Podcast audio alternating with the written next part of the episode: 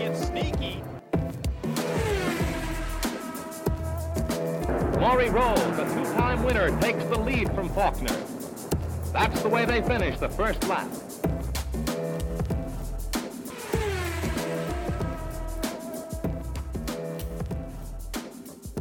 Puts his hand out of the cockpit and says, Welcome to another episode of Pit Lane Parlay. We are joined this morning by row one qualifier in second place, Colton Herta. Colton, congratulations, and, and how's it feel this morning? Uh, thanks so much. Um, yeah, it still feels good. Um, you know, I, I think, I think a little disappointing not to get the pole, but happy to ha- to have that chance to get the pole, being the fast nine and have the fast car. But um, yeah, it is a little disappointing when you miss it by by that much, three hundredths. So Yeah, I think somebody figured out it was by less than six feet or right around like six feet of difference in, in the end, which is which is pretty amazing. But when when Scott Dixon is the guy after you, are you immediately a little bit like, oh come on?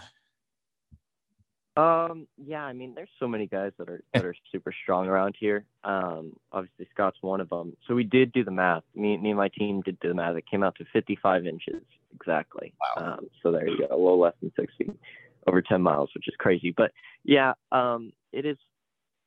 It is obviously hard hard to to beat everybody, especially Scott around here. Um, and we were so close to doing it, but you know, obviously it's just it's just qualifying it's not the real thing. So, um, you know, I'm happy to be able to start up near the front, and and that should give me a nice clean start to the race, hopefully. And obviously, qualifying second, you get what is it, eight bonus points or something along those lines. So some extra points heading into a Right. double points race weekend is never a bad thing. No, no, not at all. Um, yeah, I I was I just told about that yesterday. I, I wasn't aware that they get that give that they give points out for the fast nine, but um, yeah, eight points for me, which is nice. Obviously, Scott is the championship leader, and he got nine, so Yeah. um, he didn't really need those points, but he got them anyways. Um, so yeah, now it's just down to the race and and trying to figure out what the best strategy will be and uh, how to conquer it. So you had the practice yesterday evening, kind of resetting everything from Fast Friday and and this weekend, and obviously you had some qual uh, some some race runs during the week last week. How do you feel about the race pace as it is right now? I know Honda definitely looks like the faster car, but do you have what it takes to run in in race trim all all Sunday next week or this week? Yeah, yeah, I think we do, and I, I think Hondas are only dominant in when when the boost is turned up. Um, you know, I think once we go back to like our race power, it, it's it's a lot um, closer. I think they're pretty equal. Um, so that that should bring the Chevys back into play for the race. Um, and really, I'm not too sure like how much more dominant the Chevys are, or if the che- some of the Chevy teams just missed it because those ECR cars were super fast. Um, but nonetheless, Honda did an incredible job uh, getting getting the power to where it is for Q um, for qualifying. But um, yeah, no, I mean, I feel I feel really good in in race trim. Um, really confident all around with the car that we've had the whole month. So it's been nice. Um, I think it's very rare that you have a car that you've just been happy with in race trim and in qualifying trim. So I'm happy right now. Obviously, there's still things that we can do to make it better, but we're we're working on that and got some more stuff to test on Friday if we can, uh, if it doesn't get rained out. Yeah, if if carb day gets rain, rained out, which looks the, the weather tip in typical Indiana fashion does not look great right now. Will it be Mhm. made up on Saturday, or are you just going straight into the race? Then do you do you know what the protocol is for that?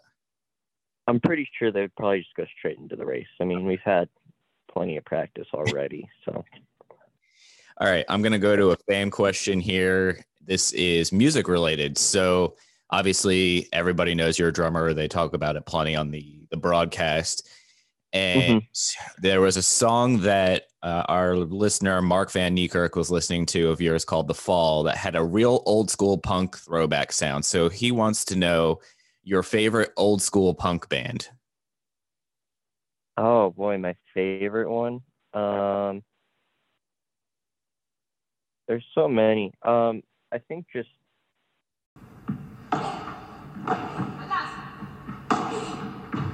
Hey there, and welcome to the Joy of Paddle podcast, hosted by me, Minter Dial, a veteran of the paddle tennis world, and sponsored by Paddle 1969.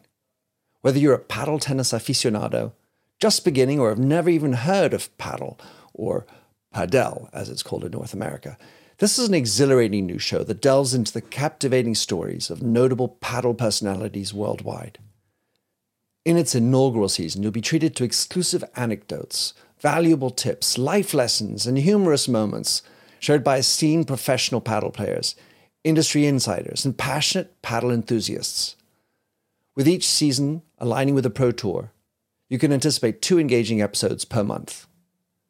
The Joy of Paddle podcast is part of the Evergreen Podcast Network, where you can find other great shows in a number of categories, such as sports, health and wellness, true crime, and fiction. To find out more about Evergreen Podcasts, go to www.evergreenpodcast.com. Vamos!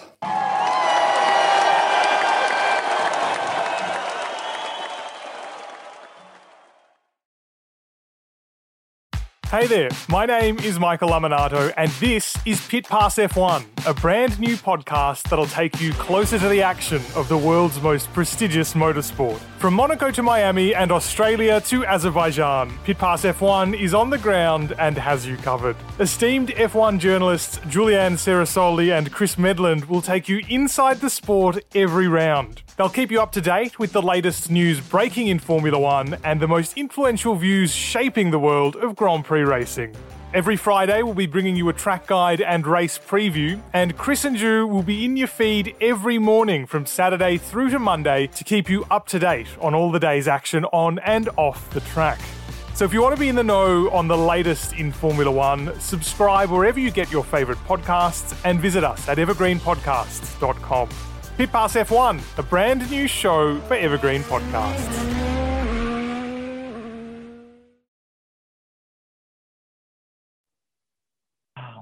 Boy, I don't know. I I always like the Bad Brains and Okay. Minor Threat um, equally. So I would say say both of those. Nice. All right, I like it. I'll add it to our Spotify list as well. And There we going going back to qualifying, you were the last Andretti car to go. You had Hunter-Reay in there as well, and you had Elio, who was kind, you know, quasi Andretti. How much information were you able to get in, you know, a matter of, you know, 15, 20 minutes or so before it was your turn that you guys either made a last minute tweak or kind of had a feel for how the track was running yesterday? No, quite a lot. They they obviously help. Um, Ryan more so. Um, so I was able to go to his timing stand and listen in and, and see what he was saying um, because he was going before Elio. I had to be in the car by the time Elio went, so I didn't get any information off him. But yeah, I just kind of understood what what his balance was like and what his drop off was like.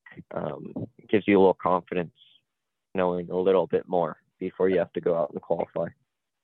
Awesome. All right. So we're going to wrap it up here with two more questions. I know you've got a a busy Monday and, and plenty of media to do this week. So this question actually comes from your teammate James Hinchcliffe, and it was originally asked when you were supposed to join and I think got stuck in the airport or had a flight delay. So we're a little late getting to this question, but the question is what teammate would you want to be stuck with on a deserted island and why? Oh God. Um. There's no wrong answers to us. Yeah, I know. I I don't think I'd want to be stuck with any of them. I think they all have their flaws. Um, probably, I think Ryan. Okay. Ryan knows a lot about fishing, and he could probably build a whole civilization up in a few months off of being deserted at an island. So I, Ryan's definitely the most like outdoorsy and manly man in the team. So he was probably the best one. I love it. That's a great answer. And we'll give you a chance a second here to ask sort of teammate Jack Harvey a questions. I'll have him on later today. But your season so far has had its share of ups and downs with obviously the the first race kind of you know nowhere to go and then winning the next race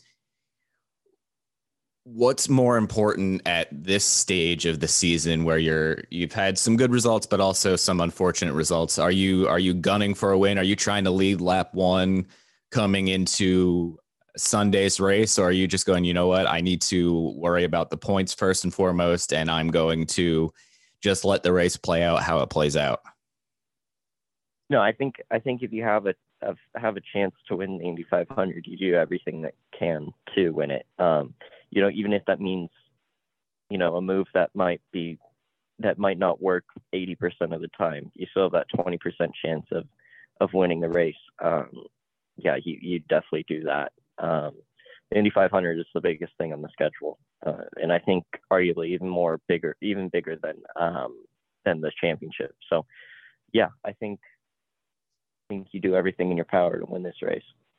Awesome. So if if you had to pick right now, you're saying Indy 500 win first, then I'll get then I'll worry about the the season championship. Yes.